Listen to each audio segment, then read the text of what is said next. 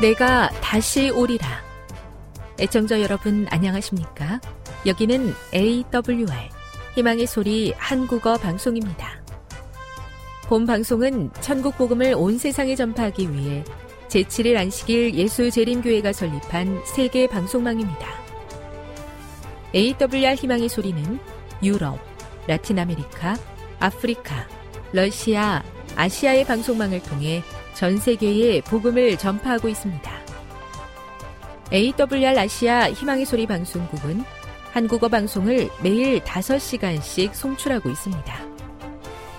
희망의 소리 방송은 인터넷과 스마트폰을 통해서도 언제나 청취하실 수 있습니다. 들으실 수 있는 인터넷 주소는 awr.org입니다. 유튜브로는 awr 코리아로 검색하시면 됩니다. 이 시간 희망의 소리 한국어 방송과 함께 보람있고 유익한 시간 되시기 바랍니다. 내가 다시 오리라. 여기는 AWR 희망의 소리 한국어 방송입니다. 주파수 안내입니다. 괌에서 송출하는 우리 방송은 한국 표준시로 밤 9시에 9895kHz로 밤 11시에 9800kHz로 다음날 오전 6시에 9695kHz로 각각 1시간씩 방송하고 있습니다.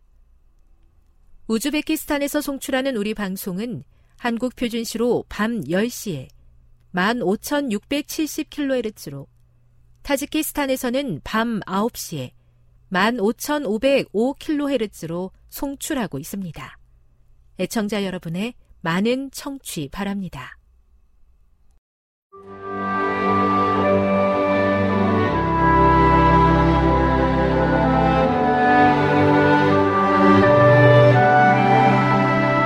읽어주는 교과 첫째 날 7월 31일 일요일 진리의 영 하나님 저를 좋은 사람으로 변화시켜 주세요 라고 기도하지만 변하는 것이 거의 없는 것처럼 느껴본 적이 있는가? 하나님의 변화시키는 능력이 우리 삶에 역사하시기를 기도하지만 우리의 삶은 아무런 변화 없이 그대로인 것 같은 이유는 무엇인가? 우리는 하나님께서 우리에게 간절히 그리고 값없이 주시기 원하시는 무한한 초자연적 자원들을 가지고 계심을 안다. 우리는 그 모든 축복을 누리기 원하지만 우리의 삶은 하나님께서 제공하시는 능력만큼 변화되지 않는 것처럼 보인다. 왜 그런가? 그 이유는 너무도 단순하다. 성령께서는 우리를 변화시키실 수 있는 무한한 능력을 갖고 계시지만 우리 스스로가 자신의 선택으로 하나님께서 하실 수 있는 일을 제한할 수 있기 때문이다. 요한복음 16장 5에서 15절을 읽어보라. 예수님께서는 성령을 진리의 영이라고 부르신다. 이는 성령께서 우리를 위해 무엇을 하실 수 있음을 나타내는가.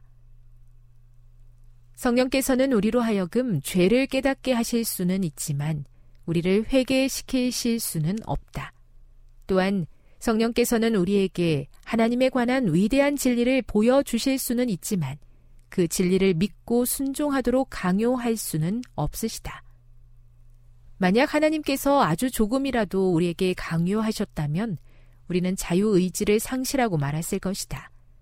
사탄은 우리의 생각과 마음을 조종하셨다는 이유로 하나님을 비난할 것이며 하나님께서 대쟁투에서 부정행위를 하셨다고 고발했을 것이다.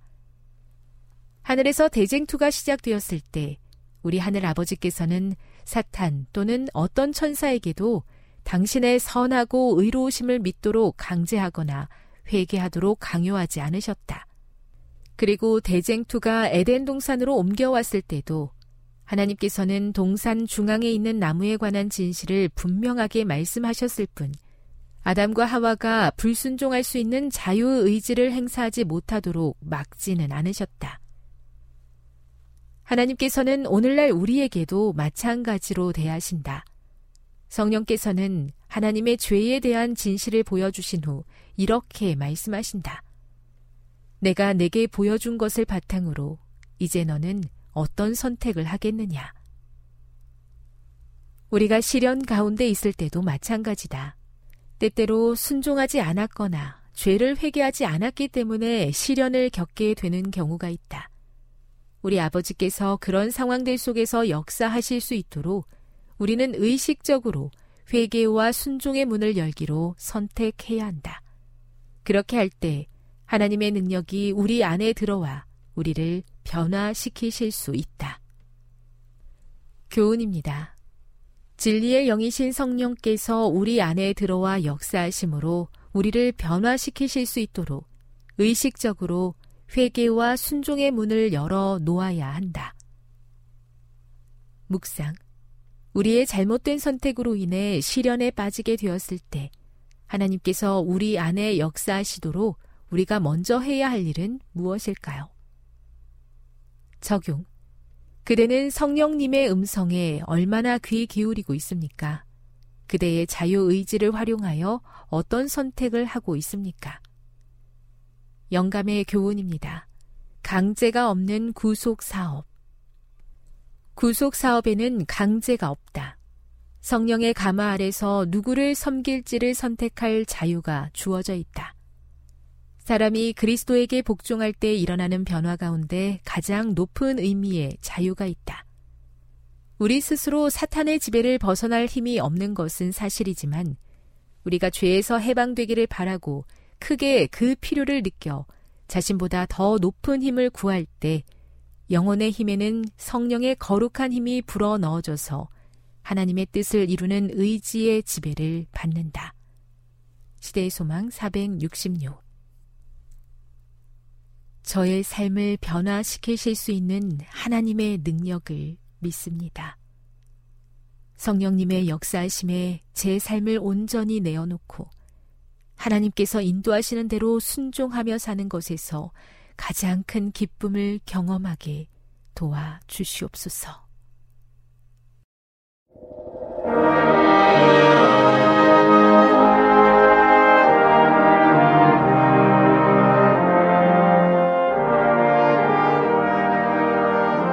희망의 소리 청취자 여러분 안녕하십니까? 다시 읽는 창세기 21번째 시간입니다.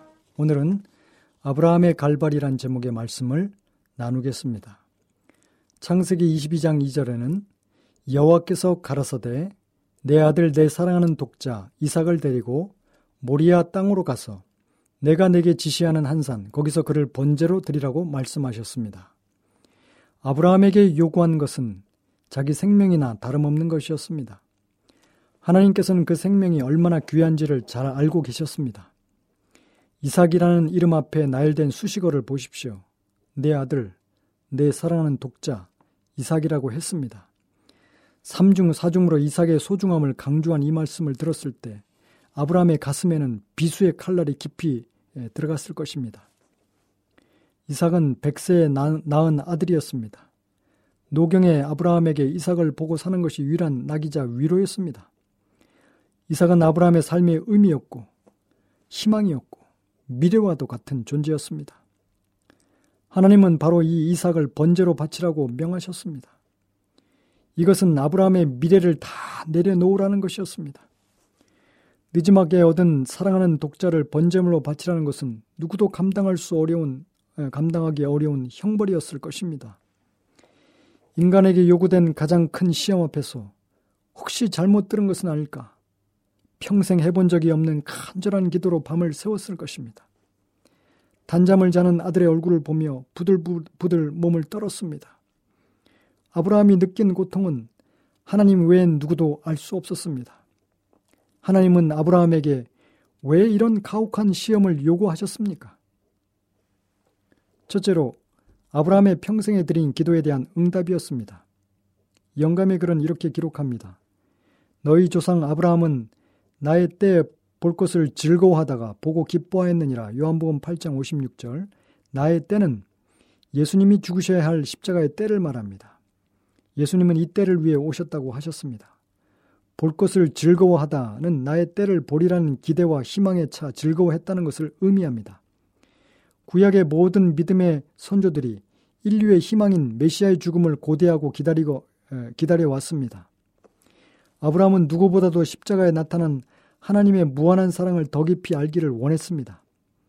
영감의 글은 다시 이렇게 기록합니다. 아브라함은 약속된 구주를 보게 되기를 매우 바랬었다. 그는 죽기 전에 메시아를 바라볼 수 있도록 매우 간절한 기도를 올렸다. 그리하여 그는 그리스도를 보았다. 초자연적인 빛이 아브라함에게 비쳤으며 아브라함은 그리스도의 거룩한 품성을 인정하였다. 아브라함은 그리스도의 날을 보고 기뻐하였다. 그에게 죄 때문에 당하는 거룩한 희생의 광경이 보였다. 이 희생이 아브라함 자신의 경험에서 예증되었다. 이 무서운 시련이 아브라함에게 이른 것은 아브라함으로 그리스도의 날을 보고 타락한 세상을 구원하기 위하여 가장 수치스러운 죽음을 당하도록 당신의 독생자를 주신 세상을 위한 하나님의 너무도 위대한 사랑을 깨닫도록 하시기 위함이었다. 아브라함은 일찍이 죽을 수밖에 없는 인간에게 주어진 교훈 중에서 가장 큰 교훈을 하나님에게서 배웠다. 죽기 전에 그리스도를 볼 수 있게 해달라는 아브라함의 기도는 응답되었다. 아브라함은 그리스도를 보았다. 그는 죽을 수밖에 없는 인생이 보고도 죽지 않을 수 있는 모든 것을 보았다. 아브라함은 완전히 복종함으로 그에게 주어진 바 된 그리스도에 대한 이상을 깨달을 수 있었다. 하나님께서 죄인들을 영원한 멸망에서 구원하기 위하여 독생자를 주심으로 이때까지 어떤 인간도 할 수 없었던 위대하고 더욱 경이로운 희생을 하고 계심이 아브라함에게 보여졌다. 시대의 소망 468쪽에서 469쪽에 있는 말씀입니다. 아브라함에게 이 무서운 시험이 온 것은 그가 드린 평생의 기도에 대한 응답이었던 것입니다. 둘째로 이삭은 예수님을 예표한 인물이었기 때문에 예언적인 죽음을 당해야만 했습니다. 아브라함의 약속된 시인 이삭은 예수 그리스도를 의미합니다. 이 약속들은 아브라함과 그 자손에게 말씀하신 것인데 여럿을 가리켜 그 자손들이라고 하지 아니하시고 오직 하나를 가리켜 내 자손이라고 하셨으니 곧 그리스도라 갈라디아 3장 16절의 말씀입니다. 이삭의 기적적인 탄생도 성령으로 탄생한 예수님을 예표합니다. 또한 하나님은 이삭을 사랑하는 독자라고 하셨는데 히브리서에도 이삭을 독생자라고 표현했습니다. 이것은 요한복음 3장 16절에 예수님을 독생자라고 한 것과 같은 단어입니다. 그 독생자는 번제로 드려져야 했습니다. 왜냐하면 독생자 하나님의 아들이 그렇게 희생되었기 때문입니다. 하나님은 아브라함에게 모리아 땅으로 어, 모리아 땅으로 가서 이삭을 번제물로 바치라고 명령하셨는데 모리아산은 후일에 예루살렘 성전 터입니다. 예수님도 예루살렘에서 십자가에 달리셨습니다. 그래서 아브라함의 모리아 행은 예수님의 십자가 행을 연상시켜 줍니다. 예수께서 승천하실 기억이 각 차감해 예루살렘을 향하여 올라가기로 굳게 결심하시고 누가복음 9장 51절 예수님은 갈바리 십자가에 달리실 것을 단단히 작정하고 길을 떠나셨습니다. 아브라함도 이삭을 제물로 바칠 만반의 준비를 하고 오직 모리아산을 향해 나아갔습니다. 번제는 제물을 죽여 각을 뜬 후에 불로 태워 드리는 제사입니다. 그래서 아브라함이 불과 칼을 손에 들고 창세기 22장 6절 들고 갔습니다. 아브라함이 손에 칼을 들고 아들을 잡으려고 했는데 여기서 잡다는 히브리어로 샤하트인데 재물을 죽이는 것을 가리키는 말이었습니다. 일반적으로 희생제물에 목을 따는 것을 말합니다. 예수님은 두 번에 걸쳐서 죽임을 당하셨습니다. 칼은 예수님이 십자가에서 갈기갈기 찢겨 죽으신 육체의 죽음을 말합니다. 또한 태우는 불은 죄를 짊어진 예수님 위에 임한 하나님의 심판의 불을 의미하는 것으로서 예수님이 겪은 둘째 사망을 뜻합니다. 예수님을 죽인 사람은 로마 군병도 유대인도 아닌 하나님 아버지셨습니다. 이처럼 창세기 22장은 우리를 구원하기 위한 하늘 아버지와 예수님의 사랑의 이야기입니다. 이처럼 창세기 22장은 우리를 구원하기 위한 두 분 간의 사랑의 이야기였던 것입니다. 이삭이 독자였듯이 예수님도 독자였습니다. 아브라함은 번제 나무를 가져다가 그의 아들 이삭에게 지우고 자기는 불과 칼을 손에 들고 모리아산으로 향했습니다. 예수님도 자기 십자가를 몸소 지고 가셨고 하나님이 친히 그 아들을 십자가에서 처형하셨습니다. 아브라함이 극도의 고통을 참으며 이삭을 결박하여 재단 위에 올려놓았듯이 하나님께서도 예수님을 십자가에 못 박아 매달아 내어 주셨습니다. 또한 이삭이 재단 위에서 죽기 전까지 거역하지 않고 아버지께 순종했듯이 예수님도 도살장으로 끌려가는 어린 양과 털 깎는 자 앞에서 잠잠한 양같이 십자가로 가셔서 달리셨습니다. 그런데 이 두 사건의 결말은 전혀 다릅니다. 아브라함은 이삭의 가슴에 칼을 꽂지 않았지만 하나님은 자기 아들을 실제로 못 박아 죽이셨습니다. 셋째로 아브라함의 믿음이 우주적인 확증을 받기 위해서입니다. 창세기 22장 12절에 내가 내 아들 내 독자라도 내게 아끼지 아니하였으니 내가 이제야 내가 여호 하나님을 경외하는 줄을 아노라. 여기서 주목할 말씀은 이제야라는 예, 부사입니다. 이제야는 아브라함이 이제껏 가지고 있었던 믿음이 불완전했음을 지적하는 것입니다.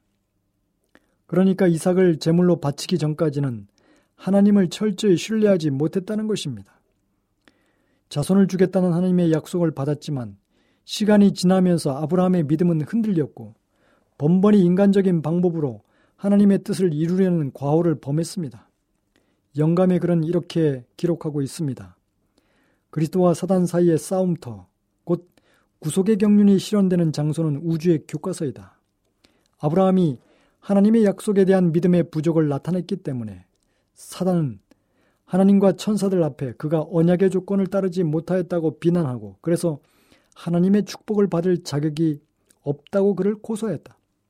하나님께서는 온 우주 앞에서 당신의 종의 충성심을 증명하여 완전한 순종만이 받으신 바 된다는 것을 나타내며 구속의 경륜을 그들 앞에 더욱 완전하게 밝히고자 하셨다. 하늘의 존재들은 아브라함의 믿음과 이삭의 순종이 시험당하던 광경을 목격하였다. 온 하늘은 아브라함의 확고부당한 순종을 경의와 감탄 가운데 바라보았다. 온 하늘은 그의 충성됨을 칭찬하였다. 사단의 고소가 거짓됨이 드러났다. 하나님께서는 당신의 종에게 내가 내 아들 내 독자라도 내게 아끼지 아니하였으니 내가 이제야 내가 하나님을 경외하는 줄을 아노라고 선언하셨다. 다른 세계의 지성들 앞에서 맹세로서 아브라함에게 확증된 하나님의 언약은 순종을 보상받게 되리란 사실을 증, 증명하였다. 부좌선자 154쪽, 155쪽에 있는 말씀입니다. 우주의 역사에는 에, 구속의 역사에는 우주적인 차원이 있습니다. 하나님의 나라에는 하나님이 일방적으로 독단적으로 결정을 하신 뒤에 피조물에게 통보하는 밀실 통치는 없습니다. 구속 사업을 이루어 가실 때 하나님은 당신의 모든 결정을 우주의 지성적인 존재들의 찬동을 얻으시면서 한 걸음 한 걸음 진행해 가십니다. 정말 완전한 민주적인 정부인 것입니다. 사단은 그동안 불완전한 믿음을 보인 아브라함을 하나님의 약속을 유업으로 얻을 자격이 없다고 우주의 지성들 앞에서 고소했습니다. 그래서 하나님은 우주의 지성적 존재 앞에서 하나님의 결정이 공의롭다는 것을 합법적으로 증명해 보이셔야 했습니다. 그래서 최고의 시험이 아브라함에게 주어진 것입니다.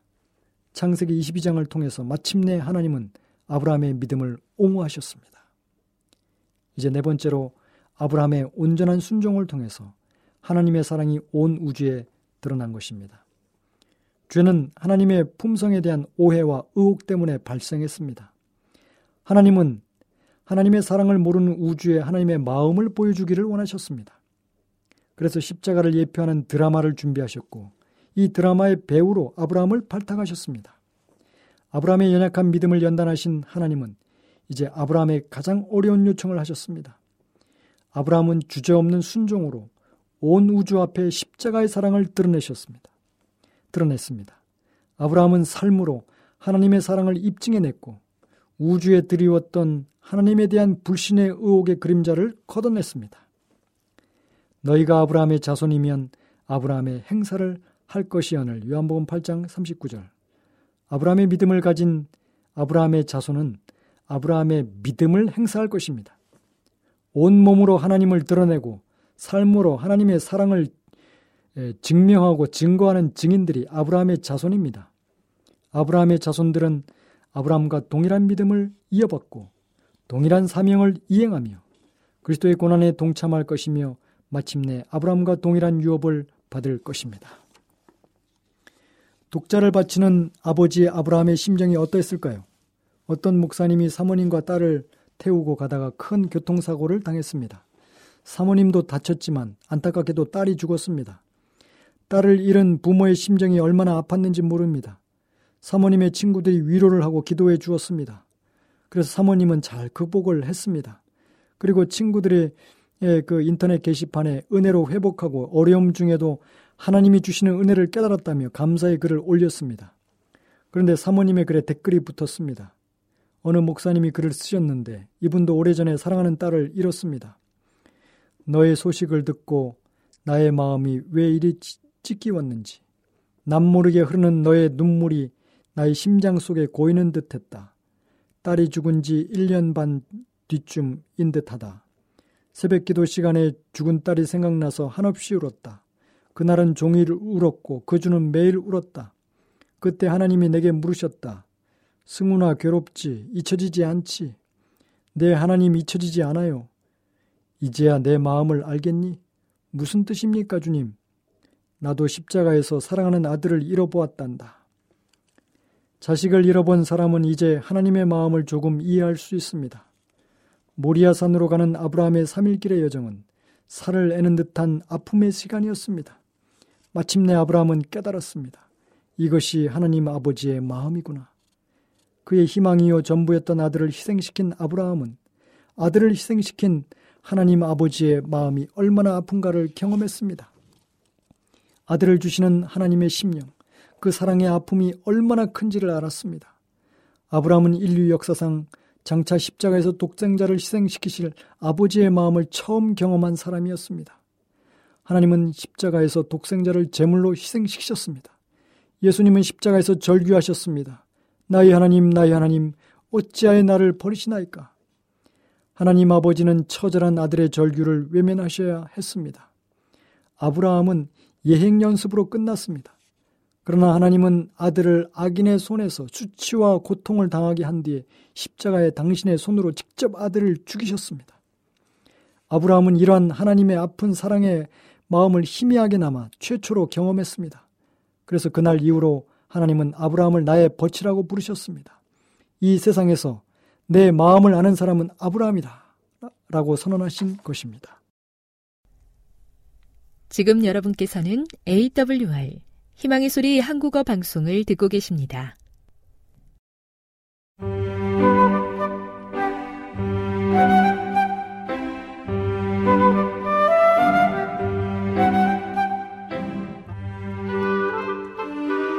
늘 주님이 함께하여 주심에 감사하는 마음으로 이 시간 건강한 생활의 지혜 준비했습니다.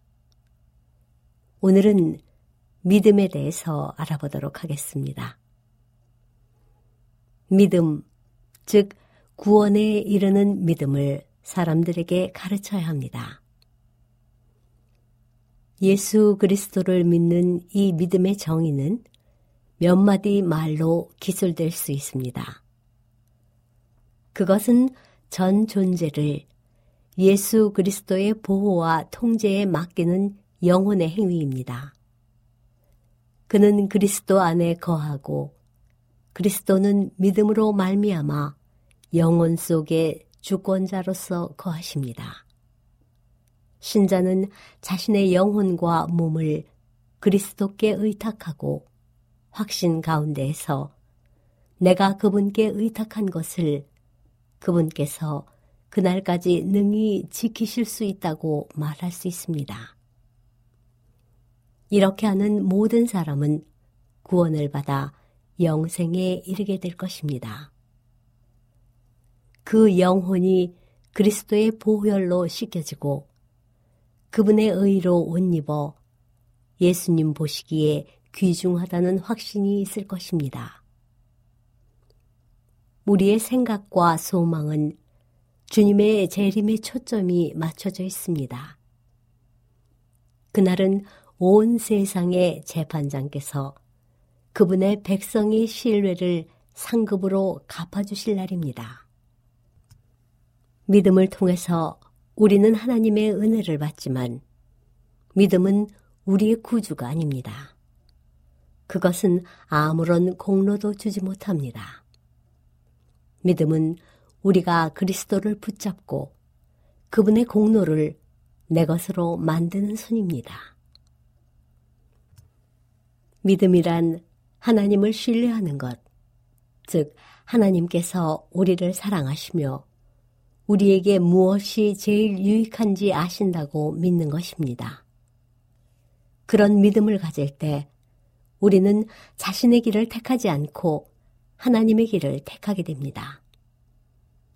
믿음은 우리의 무지 대신에 하나님의 지혜를, 우리의 약한 것 대신에 하나님의 힘을, 우리의 죄된 것 대신에 하나님의 의로우심을 받아들이게 합니다. 우리의 생명, 우리 자신은 이미 하나님의 것이 됩니다.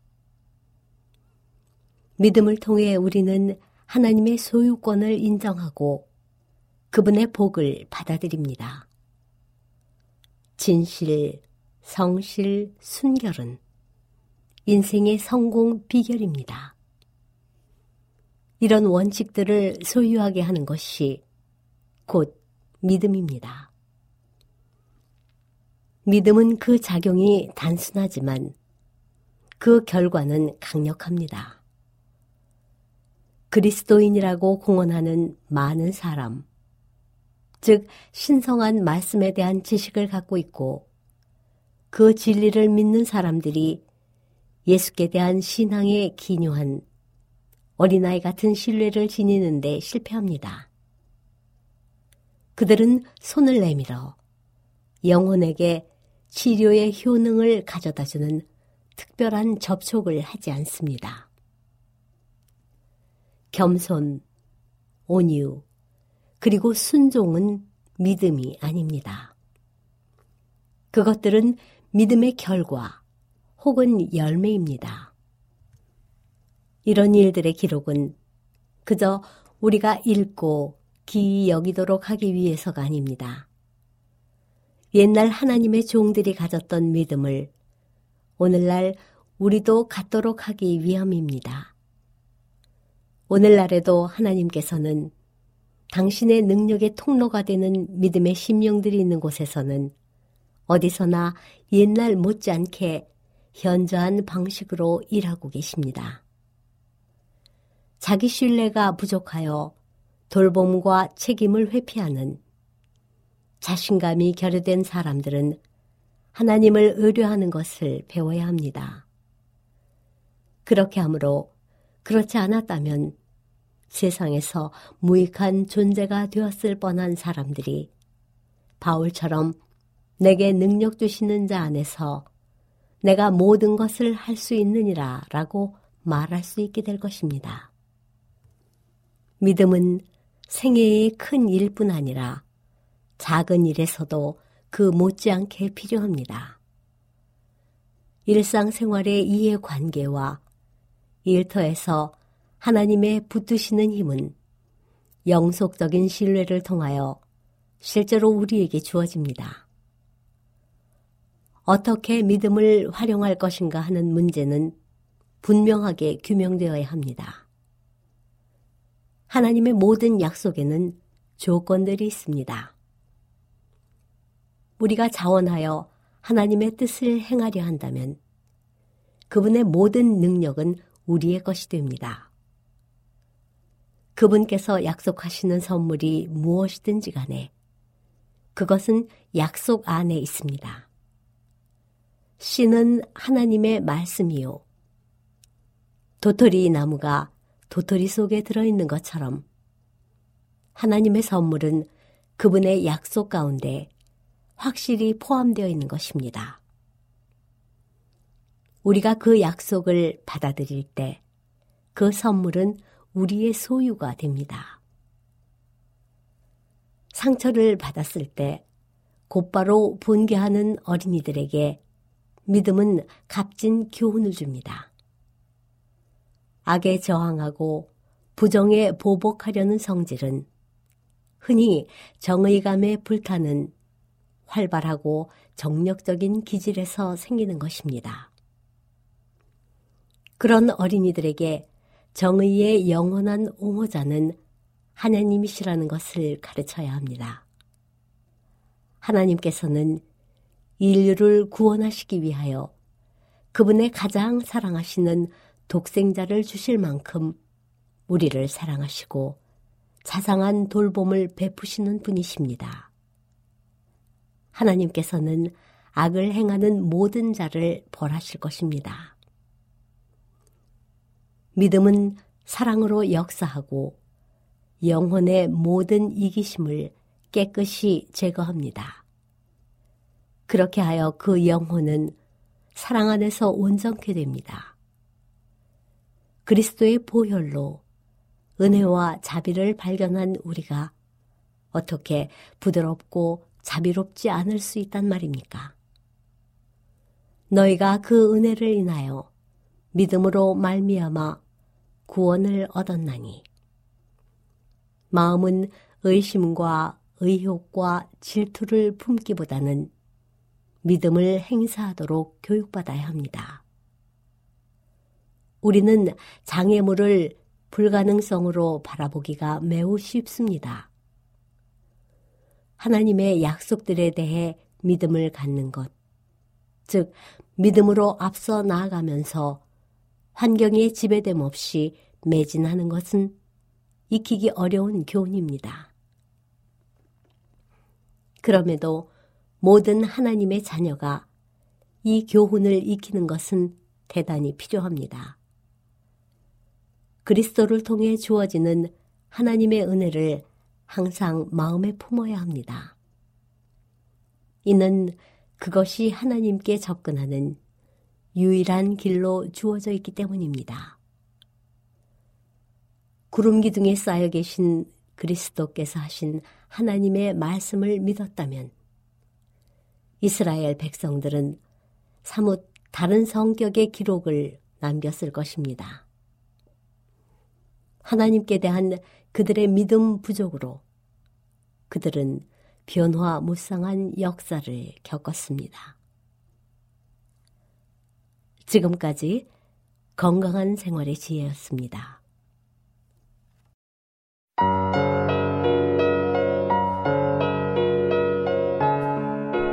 요한복음 6장 22절 생명의 떡 이튿날 바다 건너편에 서 있던 무리가 배 한 척 외에 다른 배가 거기 없는 것과 또 어제 예수께서 제자들과 함께 그 배에 오르지 아니하시고 제자들만 가는 것을 보았더니 그러나 디베리아에서 배들이 주께서 축사하신 후 여럿이 떡 먹던 그곳에 가까이 왔더라. 무리가 거기에 예수도 안 계시고 제자들도 없음을 보고 곧 배들을 타고 예수를 찾으러 가버나움으로 가서 바다 건너편에서 만나 라피어 언제 여기 오셨나이까 하니 예수께서 대답하여 이르시되 내가 진실로 진실로 너희에게 이르노니 너희가 나를 찾는 것은 표적을 본 까닭이 아니요 떡을 먹고 배부른 까닭이로다. 썩을 양식을 위하여 일하지 말고 영생하도록 있는 양식을 위하여 하라.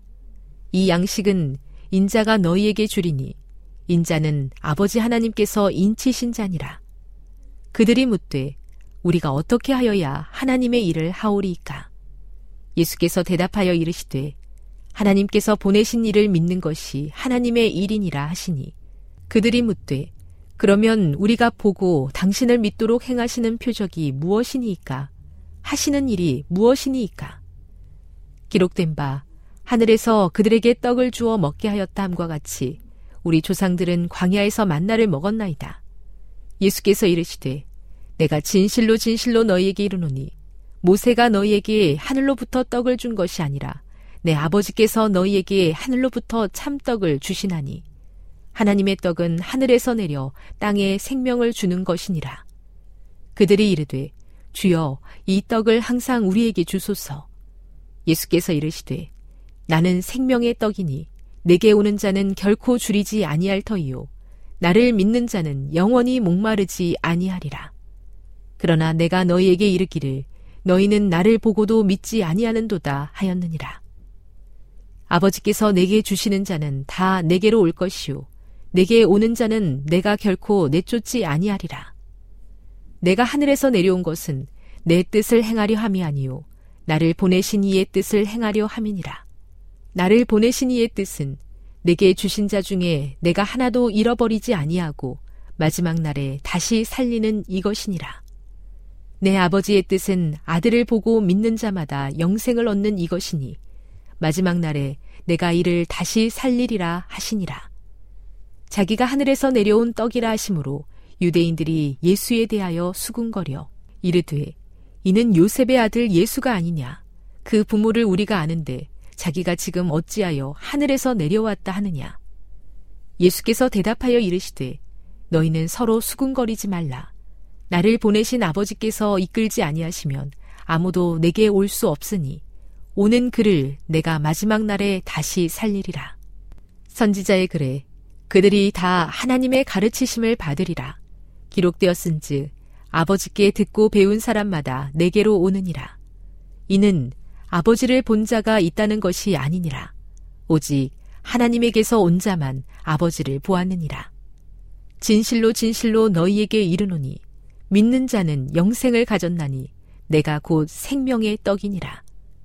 너희 조상들은 광야에서 만나를 먹었어도 죽었거니와 이는 하늘에서 내려오는 떡이니 사람으로 하여금 먹고 죽지 아니하게 하는 것이니라. 나는 하늘에서 내려온 살아있는 떡이니 사람이 이 떡을 먹으면 영생하리라. 내가 줄 떡은 곧 세상의 생명을 위한 내 살인이라 하시니라. 그러므로 유대인들이 서로 다투어 이르되 이 사람이 어찌 능히 자기 살을 우리에게 주어 먹게 하겠느냐. 예수께서 이르시되 내가 진실로 진실로 너희에게 이르노니 인자의 살을 먹지 아니하고 인자의 피를 마시지 아니하면 너희 속에 생명이 없느니라.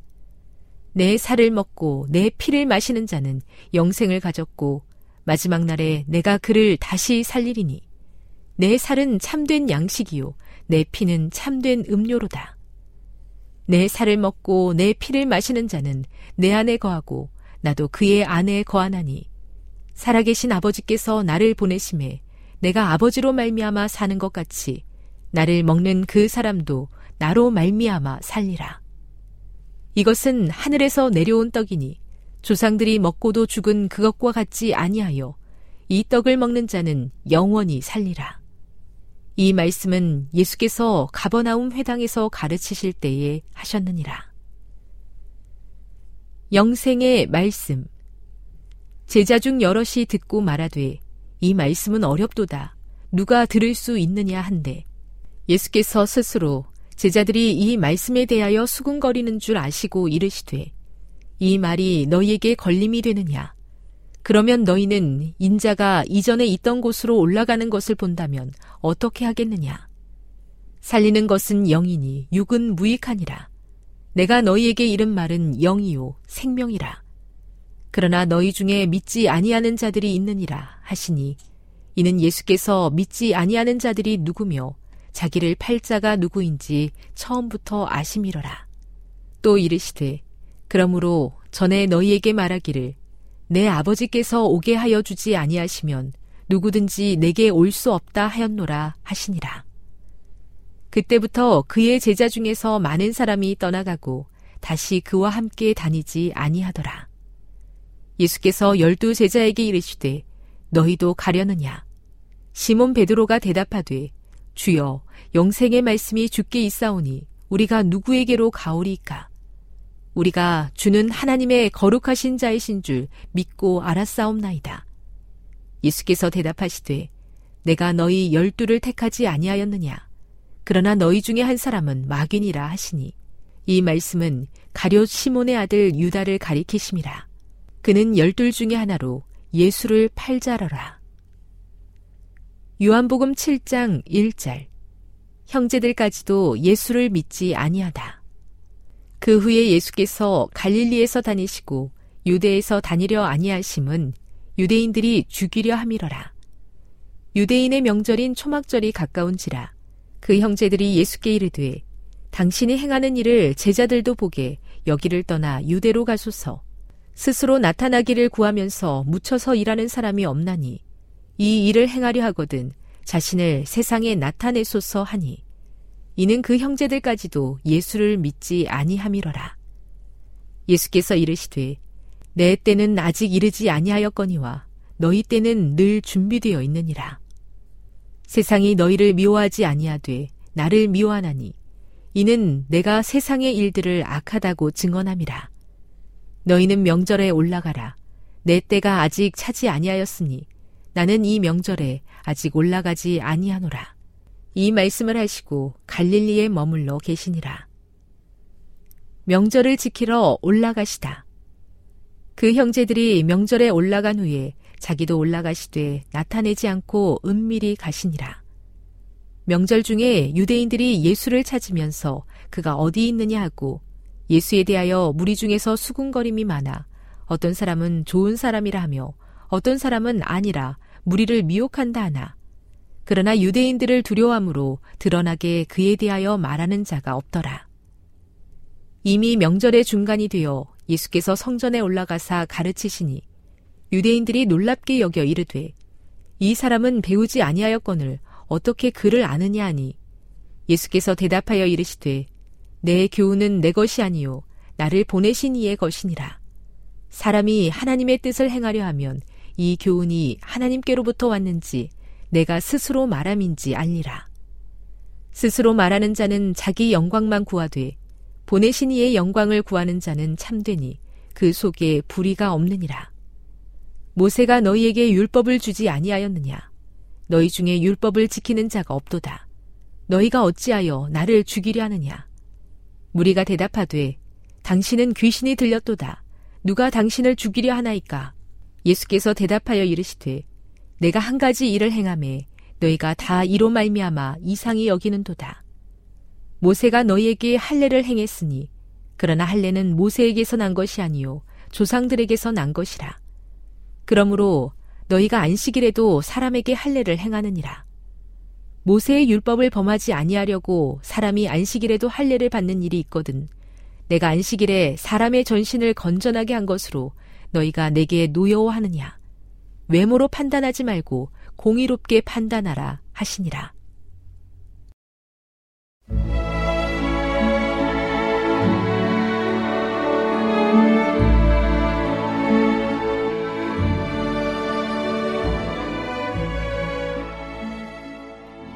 애청자 여러분 안녕하십니까?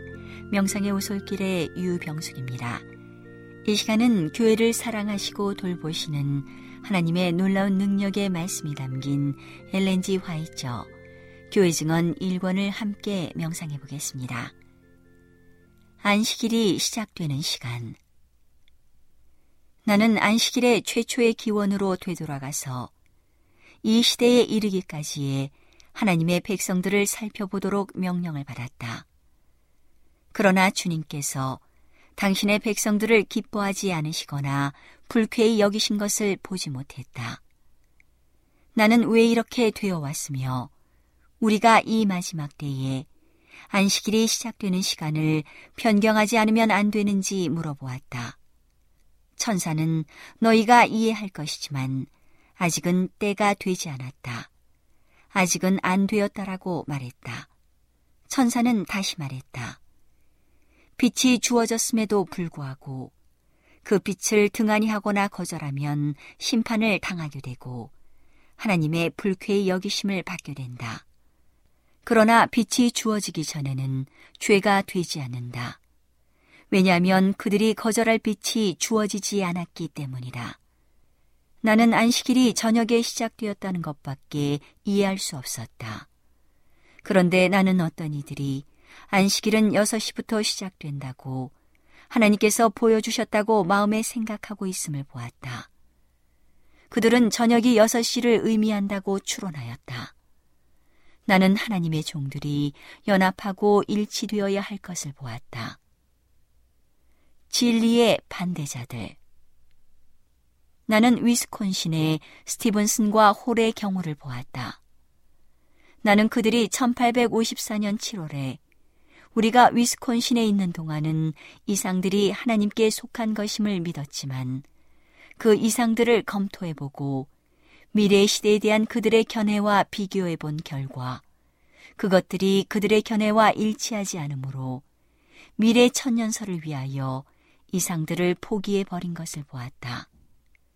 지난 봄에 그들이 동부를 여행하고 있는 동안 잘못을 범하면서도 흉계를 꾸미고 있었다. 그들은 미래 천년설 때문에 실수를 범하였다. 그럼에도 불구하고 리뷰즈를 해치기 위하여 어떤 일이라도 저지르고자 한다. 리뷰즈를 돕는 친구들은 각성하여 하나님의 백성들을 기만에서 건져내기 위하여 할 수 있는 일을 다해야 한다. 이 사람들은 거짓되고 타락한 사람들과 연합하고 있다. 그들에게는 그런 증거가 있다. 나의 남편에게 협조하고 연합했노라고 공언하면서도 그들은 마치 독사처럼 그의 등을 물어뜯고 있었다.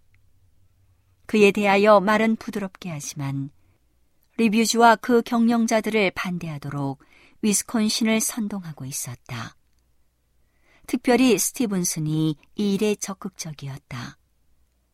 그들의 목적은 리뷰즈가 미래 천년설에 관한 이론을 출판하도록 하는 것이었고, 그렇지 않으면 그 영향력을 파괴해 버리기 위한 것이었다. 나의 남편은 거리낌 없고 의심 없는 마음으로 그들의 질투심을 제거해 버리고 출판소의 일들을 솔직하게 공개하므로 그들을 도와줄 길을 모색하고자 했으나 그들은 오히려 잘못을 찾고 모든 것을 질투의 눈으로 보는데 민감했다. 내가 그들을 바라보자 천사는 말하였다. 연약한 사람이여, 그대가 하나님의 사업을 중단시킬 수 있을 것인지 생각해보라. 연약한 사람이여, 하나님의 손가락이 한 번만 닿으면 그대를 거꾸로 뚫릴 수 있다. 그분께서는 잠시 동안만 그대들을 용납하실 것이다. 나는 재림교리의 출발 당시와 그 시대 이전도 뒤돌아보라는 지시를 받았다. 나는 메신저파, 혹은 신앙이라는 가면 아래 부패한 마음을 가진 자들로 이루어진 그런 단체가 자행해온 기만과 오해와 거짓에 필적할 만한 것이 없었음을 보았다. 나는 그러한 사람들이 이 문제의 진상에 관한 증거를 가질 수 있을 것을 보았다. 하나님의 교회는 마치 세상에 그런 사람들이 없는 것처럼 똑바로 전진해 가야 한다. 나는 생에 있어서 그리스도인이 아닌 자들에게 그들의 잘못을 보여주기 위하여 결정적 노력을 해야 할 것과 그들이 기억을 하고자 하지 않을 것 같으면 하나님께서 기뻐하실 수 있는 깨끗하고 순결한 백성을 소유하시도록 귀중하고 거룩한 자들에게서 그들이 분리되어야 할 것을 보았다. 정결한 백성들과 부정한 백성들이 관계를 맺고 연합함으로 하나님께 욕을 돌리지 말라. 나는 어떤 사람들이 동부에서 서부로 오고 있는 것을 보았다. 나는 동부에서 서부로 떠나는 사람들의 목적이 불을 획득하기 위한 것이 아니고 영혼을 진리로 인도하기 위한 것이어야 함을 보았다. 천사는 말하였다. 그대들이 서부로 옮겨가는 것이 명예나 세상의 보물을 쌓기 위한 것이 아니고 진리의 표준을 고수하고 높이기 위한 것임을 행동으로 보여주어야 한다. 나는 서부로 옮겨가는 사람들이 주님을 기다리고 있는 자들처럼 되어야 할 것을 보았다. 천사는 말하였다. 서부에 있는 사람들에게 하나의 산 모본이 되라. 그대들은 하나님의 특별한 백성이며 특별한 사업, 곧 세상에 마지막 자비의 기별을 전해줄 사업이 있다는 것을 행동으로 보여주어야 한다. 주위에 있는 사람들에게 이 세상이 그대들의 본향이 아니라는 사실을 행동으로 보여주어야 한다. 나는 스스로를 얽어매어 놓은 자들이 원수의 사슬을 깨뜨리고 자유롭게 되어야 할 것을 보았다. 그대들은 보물을 땅에 쌓아두지 말고 하늘에 보물을 쌓고 있다는 사실을 생애로 보여주라. 오늘은 하나님의 놀라운 능력의 말씀이 담긴 엘렌지 화이처 교회 증언 1권을 함께 명상해 보았습니다. 명상의 오솔길이었습니다. Thank you.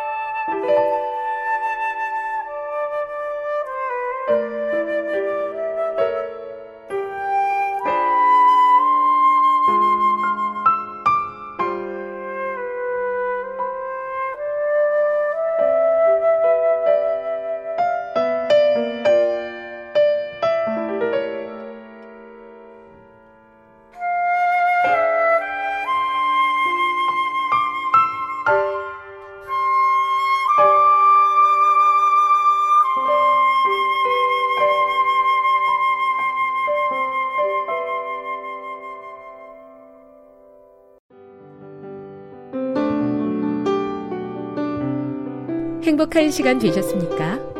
지금까지 여러분께서는 AWR 희망의 소리 한국어 방송을 청취하셨습니다.